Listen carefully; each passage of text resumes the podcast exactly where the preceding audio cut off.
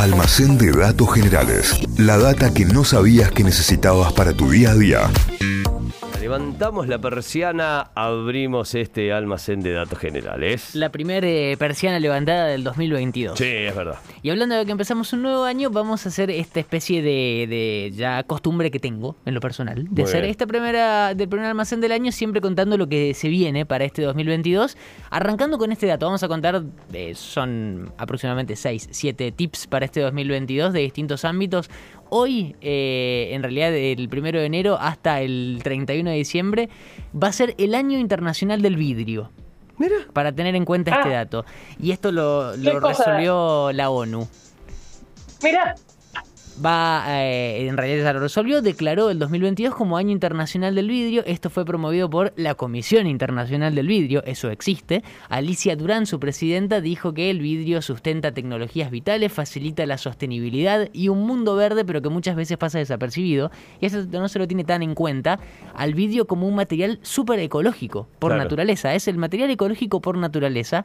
Eh, tiene una, una característica que es inerte. Eso significa que no es peligroso para el medio ambiente. ambiente porque cuando se descompone no lo hace en sustancias nocivas, se puede reciclar casi infinitas veces, al reciclarlo no pierde propiedades, así que es un gran material. Y ya, por ejemplo, pensándolo en lo personal, eh, cuando vas a llevar un envase retornable de vidrio, eh, lo, lo que estás ahorrando, claro. lo, que está, lo que no estás contaminando, y eso está bueno. Bueno, este año va a ser el Año Internacional del Vidrio, el dos mil veintidós, para tener en cuenta ese dato.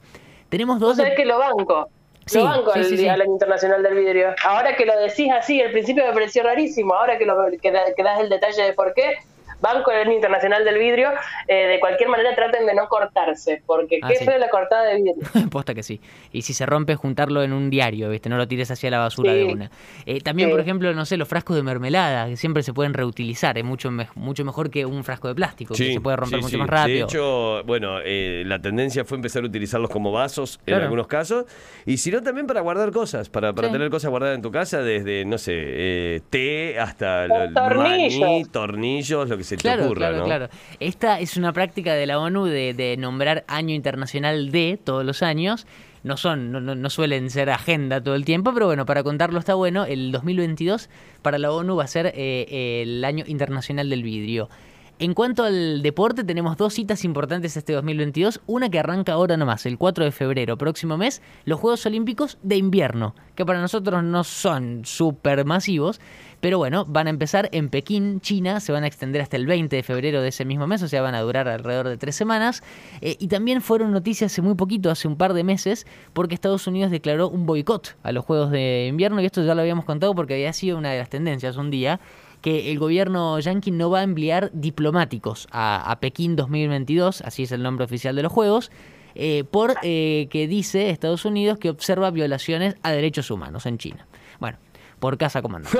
Claro, ¿no? Eh, sí. Si van a poder ir deportistas, no es que no van a poder ir deportistas estadounidenses, lo que no van a mandar son, eh, como decíamos recién, diplomáticos. De todas formas, va a haber eh, representación oficial eh, por cuestiones de seguridad que van a acompañar a todos los deportistas y las deportistas que van a participar, pero es un boicot diplomático. Ya Pekín le respondió diciendo que es una payasada y demás. Ya se empezó a agitar todo esto antes de que arranquen, ¿no? cuatro de febrero van a empezar los Juegos Olímpicos de Invierno en Pekín, en China. Y si hablamos de una cita importante en dos mil veintidós, ¿cuál es? El veintiuno de noviembre arranca este año, distinto todos el los años. El Mundial. Pero claro que sí. En Qatar, que hace muy poquito estrenó uno, de, inauguró en realidad uno de los estadios que, de los cuales se van a jugar los partidos. Todo, la mayoría de los estadios o de cero o recontra mil renovados. La característica es que la gran mayoría después del Mundial se van a desmantelar. Y van a ser convertidos en shoppings, ¿mirá? En distintas cosas, en distintos, eh, claro, en distintos usos. No tienen una liga que se banque tantos no, estadios nuevos. No, para nada. Eh, y lo loco de este mundial, además de que se va a jugar en Qatar, que es un lugar raro de por sí, que se va a jugar en noviembre, sí. que la final va a ser el dieciocho de diciembre.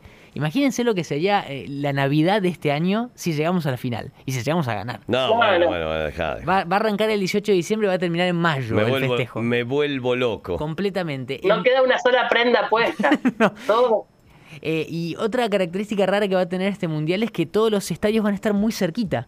van a estar eh, el, el máximo de distancia a recorrer van a ser cincuenta kilómetros. Qatar es muy chiquito, se va a centrar todo en la, en la capital eh, y en algunas ciudades muy cercanas, pero decimos cincuenta kilómetros como máximo. Así que ese es otro dato para tener en cuenta. Si llegas a viajar, no vas a tener que viajar tanto, ya estando en Qatar. Eh, si vas a tener la suerte de ir. Esto va a ser el veintiuno de noviembre, una nueva Copa del Mundo para la cual la escaloneta ya está clasificada. Eso por deporte. ¿Qué más tenemos este año? Y esta me gusta, tiene que ver con la, eh, la exploración espacial y con SpaceX, porque este año podría llevarse a cabo una misión no tripulada a Marte de SpaceX, de la empresa de Elon Musk, que justamente lo nombrábamos ayer.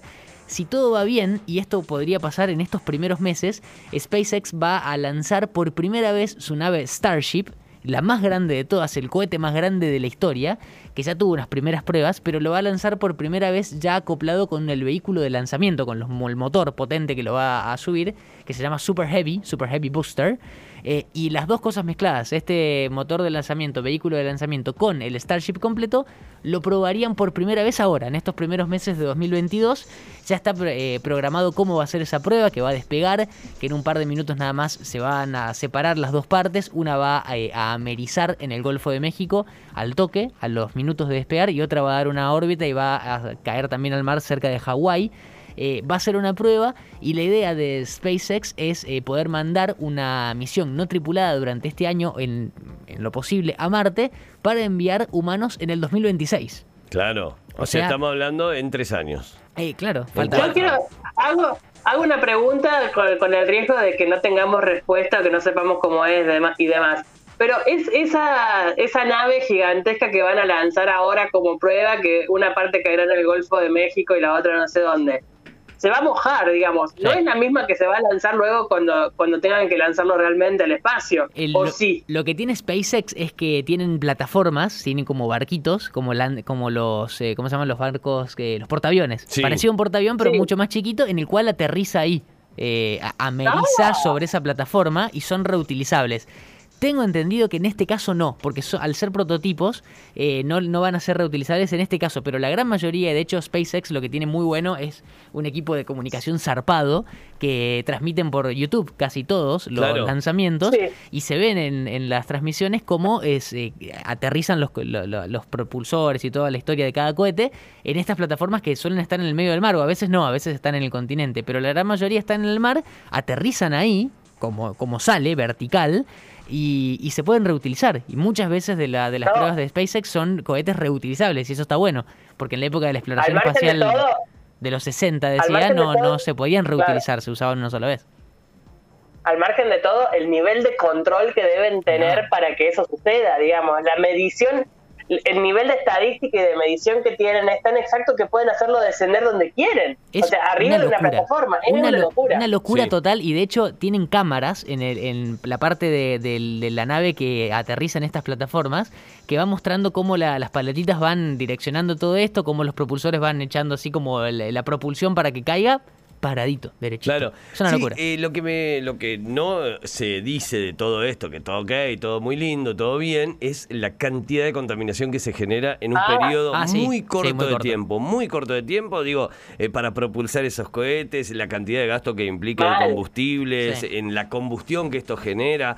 Eh, es muy, muy heavy, pero bueno, como todos estamos ahí alabando a Elon Musk, es como que no, pareciera que no importa. Claro. Es impresionante la cantidad de... de, el, de el impacto ambiental claro. de, de los pájaros, del el, es como lo que hablábamos el otro día de la plataforma de petrolera marina, de cada vez que se dispara eso, eh, genera un impacto enorme en la biodiversidad, sobre todo la, la, la de los pájaros, la... la aérea, digamos. Sí, sí, sí. Eh, sí, y esto es como, como objetivo final de todos los flasheos que tiene Elon Musk de, de viajar a Marte, ¿no? Claro. En defensa de Elon Musk, por lo menos tiene ese objetivo, ¿no? Como Jeff Bezos, que eh, contaminó todo lo que hizo y todo por un viaje de cuarenta segundos y para subir una miniserie a Amazon Prime. Fue tremendo porque, es cierto, fue solamente subir para ver la curvatura de la Tierra y volver. Claro. Eso fue todo lo que nah, contaron. Y después de para ese... subir el material a Amazon. Sí, sí, sí. Eh, sí. Bueno, sí.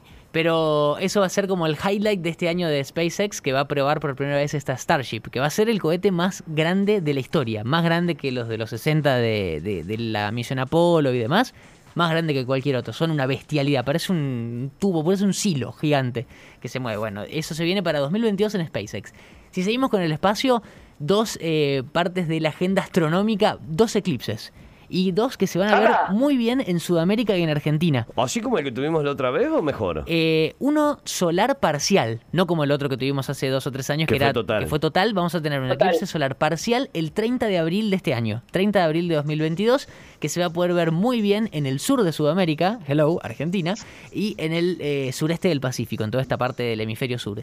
Y después, lo que sí vamos a tener es un eclipse de luna total, que va a ocurrir el dieciséis de mayo de este año, también dentro de poquito, en la primera parte del año, eh, que va a ser el primero de los dos eclipses de luna totales. El otro va a ser en noviembre, pero ese no va a ser visto en, en Sudamérica. El dieciséis de mayo sí va a ser eh, completamente visible en toda América, en todo el norte y sur de, de todo el continente americano. Así que para agendar bueno esas es que dos fechas. No hace, no hace tanto frío en mayo como para quedarnos de noche a verlo, porque el eclipse de luna es maravilloso, tiene una claridad para verlo, no es como el de sol que necesitas las gafas claro. y demás. En este caso lo ves de frente, Mar. Sí, sí, es para fotografiar, viste, porque hay veces que hace juego con los colores y demás. Para agendar las fechas, treinta de abril el solar parcial y el eh, dieciséis de mayo el eclipse de luna total. Bien. Y el último dato, este que puede pasar en dos mil veintidós, puede que no ocurra, pero hay muchas predicciones y números y estadísticas que apuntan a que podría pasar en este dos mil veintidós que India supere a China como el país más poblado del mundo. Que India supere... ¡No! ¡Ah! No te puedo creer. Y es un gran dato porque desde hace mucho tiempo China es el país más poblado. Un, eh, mil cuatrocientos once millones de habitantes tiene China, contra mil trescientos noventa y cinco millones de India, pero India viene creciendo a un ritmo mucho mayor, por lo que podría, podría, puede que no pase este año, pero indican que puede ser que en el dos mil veintidós ocurra, que India pase a China como el país más poblado del planeta, porque hay un montón de, de, de cuestiones de por qué esto ocurre. La tasa de natalidad es eh, superior a la de la mortalidad en un gran porcentaje en India. Eh, fueron mejorando las condiciones sanitarias en los últimos años para alargar la esperanza de vida de, de, de, la, de la gente en India, pero también sigue siendo muy alta con referencia a otros países la tasa de fertilidad. El, el número de hijos por claro. mujer. Eh, eso sigue claro. siendo muy superior a otros países. India todavía está muy atrás en el uso de anticonceptivos, de métodos de control de nacimiento, de control de natalidad.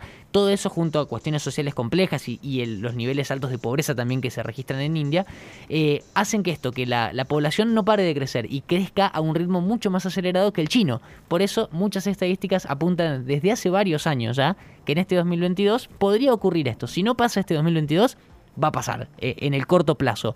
Eh, India, en el corto plazo. India va a pasar a ser el país más poblado del mundo. De hecho, se espera que para el dos mil cincuenta, ya faltando varios años, toda la población de India represente el veinte por ciento de la población mundial.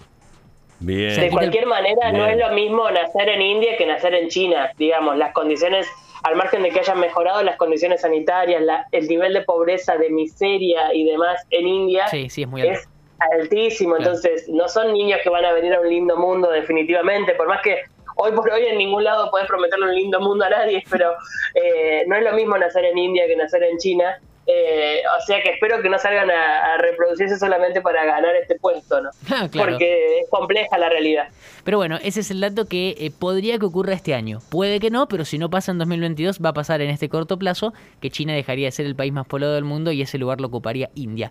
Son todas las predicciones que tenemos, no predicciones, los datos posta que tenemos uh, de hechos y cosas extrañas que van a suceder durante este dos mil veintidós, año que recién está empezando. Ahí está, mira. Espectacular. Yo espero que hayan agendado, ¿no? Espero que hayan agendado todo, porque después cuando saca la noticia del eclipse, por ejemplo, si oh, no sabía nada. Bueno, te lo contamos Pero y te lo anticipamos. Con meses de anticipación. Tres meses antes acá en Notify te lo contamos. O sea, imagínate todo lo que se viene. Almacén de datos generales que vas a encontrar en Spotify. Nos buscás como Notify Diario. Ahí nos encontrás en Spotify o en tu podcastera preferida.